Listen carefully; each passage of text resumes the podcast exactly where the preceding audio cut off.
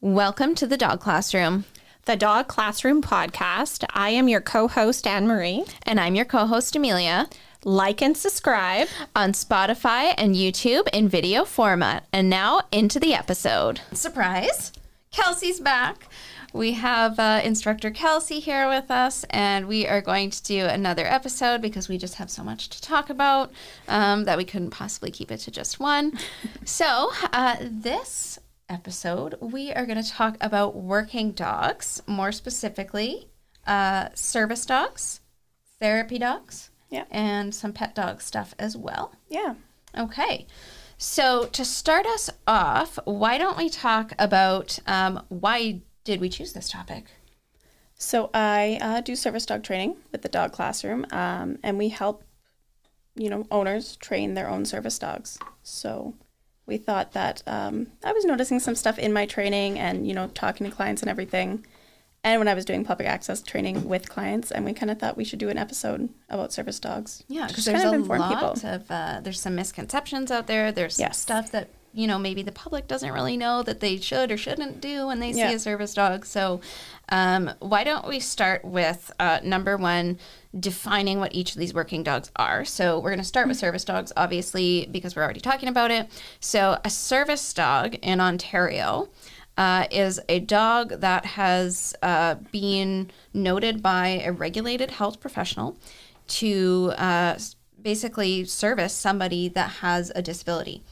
And in Ontario, we're only talking about Ontario in this episode. Um, if you look online, there's so much stuff out there about service dogs, and most of it is going to be American. Yeah. Um, a lot of the, the misconceptions that people have um, are coming from these internet memes and, and things, you know, just people being misinformed and posting stuff. Um, so we're talking specifically about Ontario. On our website, we actually have a service dog training page, which um, initially we developed because we want to make sure that when people are coming to us with a service dog, they understand what they want. So, yes, there's a difference between therapy dogs and service dogs. And then, what exactly is a service dog? So, if you go to our website, we actually have the links there that have the full uh, the law from you know the AODA and um, telling you, you know, who is a regulated health professional and and what, you know, who do you need to see to get a service dog uh, prescribed to you, and also what do you need for that dog. So there's lots of scams out there. Yes. So why don't you talk about some of those um, maybe misleading things that people get into? Yeah, I also want to just touch on um, the fact that, yeah, you said this is only for Ontario, especially in Canada. Each province has their own laws regarding service dogs. So um, everything here is just for Ontario, like you said. Yeah, and traveling with your service dogs is a whole other ballgame. A very different ball game, um, especially owner trained service dogs. But we probably won't get into that today. we'll see. Yeah, we'll see. Um, what was the question again? The question was, what are some of the uh, sort of misleading websites and things that people get sort of hooked into when they start Googling and researching getting a service dog? So I think probably the biggest one that we're looking at is certification for service dogs. So people want certification for service dogs, and I, I get that. It's a, Absolutely, yeah. it's a great thing to want, uh, but in Ontario there is no formally recognized certification for service dogs. There's no course they have to take to pass. You don't have to actually like pay for a license. And so if you go online and you look up service dog, and preparing for this podcast, I was you know looking up service dogs, just seeing what's out there. It's you know they're certifying things. They say they're going to certify your service dog, or they're going to you know give you papers for your service dog, and anything that's telling you that in Ontario is not something you actually need. Um, it's something you could get as a bonus, but if they're charging you money for it, chances are it's just um, it's a money grab. exactly money yeah. grab. And I've seen people sink hundreds, if not thousands, into Yes. these, you know, programs or these, you know, even just like submitting their personal information to a website to get a, a certified, you know, a little card or something. And it's you don't need that in Ontario. And I think people people can make the choice. Like For you said, sure. if they want to do that, It's up to them. you know, bonus, great. Um, but you could easily, you know, if you want that, if that makes you feel better going somewhere with your service dog, you could also make that or, you know, order it from a small business where you're not sinking um, all these resources into something that's not needed. Exactly. And I think you have to look at the investment they're looking for from you. And also, what, what are they providing you with? Is it just a card? Because, like you said, you can just go print that out yourself if you really wanted a card or you have a service dog vest. Um, but you are going to want an actual trainer to work with. And if that's not something that organization is providing you with, um, you might want to look somewhere else because then you're just sinking a lot of money into something that's not going to get you what you need for the service dog, which is really the training component, Mm-hmm. I think. And that was initially why I had um, made the page on the website for service dogs because I found that people were being misled, and I really wanted to set out. Um, so yes, there's the laws around service dogs. No, they don't need in Ontario. Again, in Ontario, Yeah. they don't need any specific training. So there's no specific. Your dog has to do this task and that task. Yeah. There's just you need the note from your healthcare provider, and you know, we wanted to make that clear, but also make it clear that we, as the trainers, have some expectations as well. Yeah. So we aren't going to work with a team that we don't think is suitable. We're not going to put a dog into public access that we don't think um, has the skills to be doing public access. Yeah. Because that overall is not um, maybe making the, the service dog community, you know, doing them any favors. Exactly. Um, and I think that's an important thing to recognize too is yes, Ontario's standards for service dogs are really, I guess, is liberal, loose. Um, Yeah. The standards you have to meet for Ontario are loose. The bar is on the floor. Yes. Um, however, when you're working with a trainer, or at least should be like this when you're working with a trainer, they should have their own standards that you have to meet and be putting you through um, enough training to have your dog uh, perform effectively as a service dog. So you want the dog to be able to ignore people and dogs and other distractions and mainly focus on you. Uh, you want them to do tasks and you want them to be able to do those tasks effectively and well. And you want them to be able to do those everywhere. So maybe they can do them inside the home, but you need to also take those outside the home too. Yeah, Um, and, and I will add there there are I've had a few clients who who don't want public access with their dogs, which is totally fine. You can have a service dog that works at home. Absolutely. Um, so if you have like a reactive dog or something that you really you don't want another dog that you want that to be your service dog, we we will work with you know For sure. teams that want to work at home. But Yeah. so you're saying when you're going out with these teams, you you know you're you have a standard of behavior that you want them to display as Exactly. being your client. Yeah. And I think even within the home, you need your dog to be able to focus on you while they're working, at least, Yeah. um, as a service dog. So it's an important component. So, when somebody's looking at potentially having a service dog uh, to help them with their disability, what are some of the tasks that you've seen or that you've, you know, um, worked with clients on? Um, that the tasks, what are the tasks that are helping these individuals? So, like you just said, um, it's going to be individual to each person who's getting a service dog. So, depending on what they need, is the task we're going to train. But some examples are uh, you can train the dogs to retrieve things. So, you could train them to go get your medication and bring it to you, get you some water to take that medication with. Um, you could train them to retrieve your objects. So, if you're, you know, someone who gets really stressed out in social situations and you might forget things behind, you can train your dog to remember those things for you. I think I've had some people do that. Um, you can train them to apply deep pressure. So if you have anxiety attacks, panic attacks, um, you can train the dog to come up on your chest and apply deep pressure in a really specific way. Um, train them to give comfort, to make space around you. So if you get really anxious in close quarters, you can train the dog to actually keep people away from you and uh, make some space for you. There's a lot of different tasks. Uh, you have allergy alert dogs, so dogs training them to smell specific allergens that you have and to alert you to their presence in either food or the environment or pretty much anywhere. Uh, diabetic alert dogs who are going to be trained to um, smell you and uh, be aware of your blood sugar levels, so high and low blood sugar, and alert you to those. Um, and you can even train them to the point where they'll alert you whether it's a blood sugar high or a blood sugar low. Oh, very so cool. yeah, there's a lot of different things. Dogs are capable of a lot. They're amazing. Um, I also, you know, there's also physical uh, mobility Yeah, aids, absolutely. right? So some of the larger breed service dogs uh, have certain um, vests or harnesses that they can use to provide physical support Yeah. to their person. Um, I know that there's been, you know, there's there's guide dogs, which we're not going to touch on because Yeah. that's an entirely separate topic, different. a whole separate law on that. You can train them to, um, you know, pull you out of a room if you're someone who freezes up.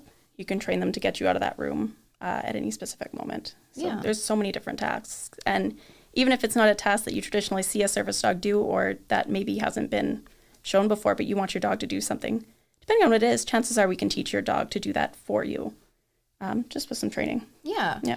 And so, with that, when we're going over these examples, I notice a lot of them are related to mental health. And so, I think it's an important distinction to make again in Ontario because we in Ontario do not have emotional support animals, which is another big misconception out there. Um, because again, you can go online and someone will say, I'm going to certify this emotional support animal. Yeah. And so in our region, um, basically, an emotional support animal is a psychiatric service dog. Yeah. And so there isn't a separate designation for that. And um, it's something that people sort of get sucked into, I think, because in other places there's different laws. Um, but there are no specific laws in Ontario about emotional support animals. Yeah. There are service dog laws for psychiatric service animals. So it's important to make that distinction as well. Absolutely. Um, and I believe on the list of healthcare providers, there are some mental health professionals that are on that list. So depending on you know your needs and why you have the service dog, um, that list of healthcare providers will tell you you know who can write that note Your for note. you to have a service dog. yeah. Um, so, with regards to the note, when you're in public, and I think everybody who's done any AODA training for a job or anything would know, um, but you could be asked for um, proof of that note. Yeah.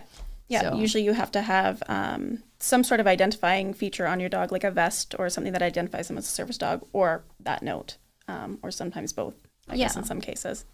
Um, so, I think just based on um, the precedent in Ontario, you do need the note. Like, you can't just slap a, a vest Yeah. on the dog and go. But I have found actually with a lot of clients that the vest is helpful for them because then people don't come up and ask you right and it you know it's it's tough when someone's coming and saying hey can i see the note from your medical doctor Yeah. right so they're able to just sort of have that visual "Oh, this is a service dog and then they can sort of go about their business Yeah. now, I know when I've been doing public access training with clients, um, some people don't know how to act, and I think there's an education piece here. Yes. And I think it's important to uh, talk about that because people love seeing dogs in public. Um, everybody loves a dog in public. Uh, but with service dogs, it's really important that we don't interrupt them because when you have a dog who is a working dog in public, they have to be focused on their job. And yes, they're trained to ignore distractions, and we work really hard on that. But if someone is coming right up in their space and touching them or talking directly to them, that's going to distract them. Yeah, I mean, they're still a living being, Yes. right? They're still an animal. They're still an individual. Yeah. Dogs aren't So, robots. Exactly. Yeah.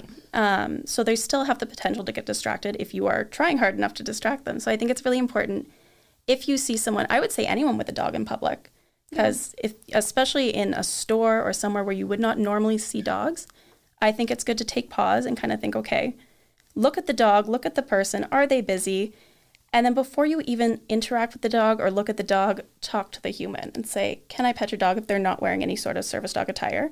Because other people don't want you to pet their dogs, maybe. Yes. Um, and if that dog is wearing service dog attire, you're not going to be able to pet them. Mm-hmm. Um, they are working at that time, and you could ask, but if anything, it's going to be a detriment to, I think, the Yeah, human. and people feel awkward, right? They don't want to say no. Yeah. Um, so I think in that case, like if if I see a service dog, I know it's you want to look at them, right? They're so Yeah. cute. You want to look at them. Don't stare. Yeah. It's my number Yes. one. Don't stare at them. Don't stare at the human. Don't stare at the dog. Yeah, I've Um, had some pretty crazy experiences in public uh, when I'm doing public access training with people, which is why when I start public access training with people, I go with them so I can act as a buffer Mm-hmm. between them and other people in public and between them and the dog and sort of, you know, head people off a little bit uh, because you'll get people who see the dog and they like stare it right in the eye or they want to bark at the dog or say, oh, hi, puppy, before they even think about it. Um, and that can be really difficult on the service dog handler and Yeah. the service dog as well. I actually I was out um, with a client ages ago, and and a, someone fed the dog while they were working, like snuck behind the person. Yeah. and it's just don't sneak, you know. And and I think how to act around service dogs is it's tricky because it's different for everybody, right? Yeah. Some people would say. Yeah, you can say hi, but I think the majority would would like to be left alone. Yeah, for the most part, service dogs are expected to ignore people. Most handlers will probably not let you say hi to their dog, uh, especially if that dog is in training. It's going to be a minority who's going to say, Yes, you can pet my service dog. Um, and so I wouldn't even bother asking. I would let the people and the dog go about their day, about their shopping. And I think it's good to touch on kids as well um, Yeah. with service dogs. People with their kids in public, you know, at home, educate your kids a little bit about what service dog is, dogs with jobs, what they do, and if they see a dog who's a service dog or a dog in store, or really a dog anywhere, Yeah. um, talk to you first before they go up and pet a dog or they go up and see a dog. And that's just a, a basic safety Yeah, thing, for right? sure. Too, is because we don't want them just approaching dogs. Yeah, But I think too when they see a dog, like if, if a young child sees a dog in a grocery store or somewhere that they normally wouldn't, that's going to be very exciting. So I think it's a it's an educational moment, Yeah. I think um, I obviously I can't speak for everybody, but a lot of service dog handlers would say, you know, I don't mind if you take a second and educate your child and say, no, you can't. For sure. Or I even know some who are happy to help do some of the educating themselves. Um, but definitely having that talk beforehand with your kids say, hey, this is what these dogs do. There are books out there on it, there's TV Mm-hmm. shows that touch on it. Um, look up some of those, find them. We can probably Yeah. even include some links. Yeah, we can good ones. definitely find Yeah. some good stuff.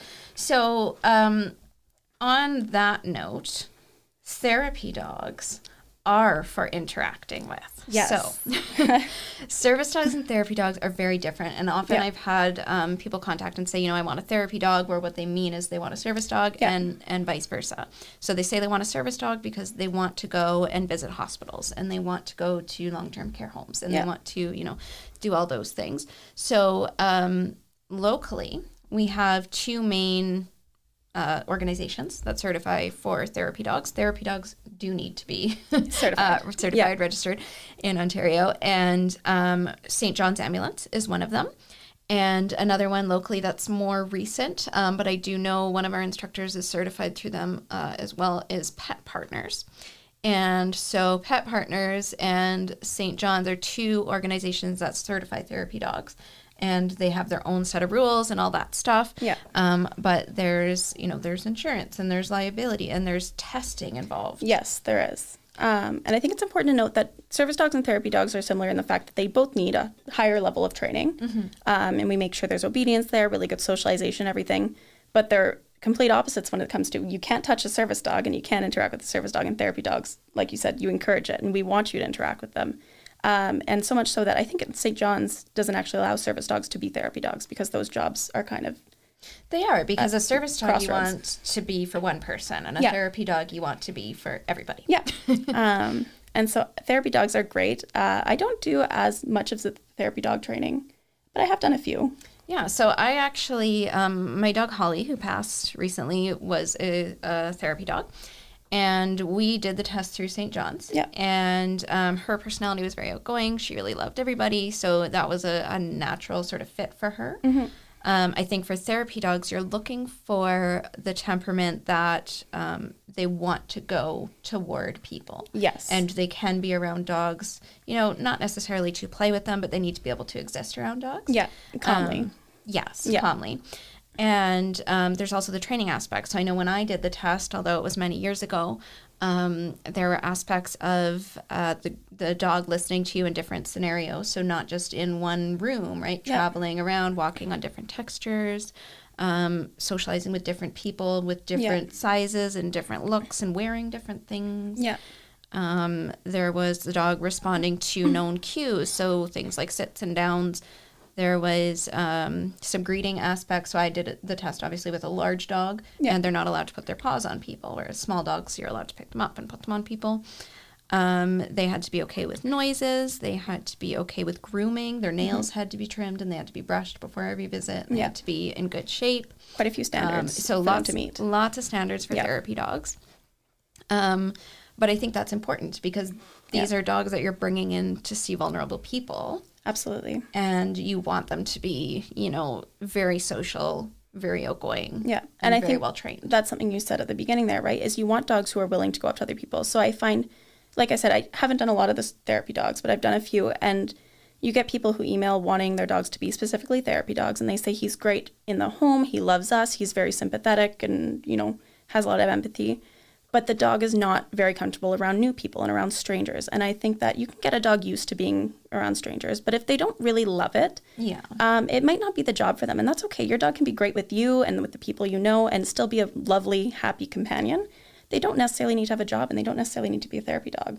Yeah, and I think pet dogs can have their own jobs, Um, Yeah. right? That's that's something that you know we do. We have agility dogs. We have you know dogs who do scent work. We do all kinds of different things with pet dogs. Absolutely, and so they can be your lovely, friendly companion. Um, it just might not be the type of dog you want to be a therapy dog.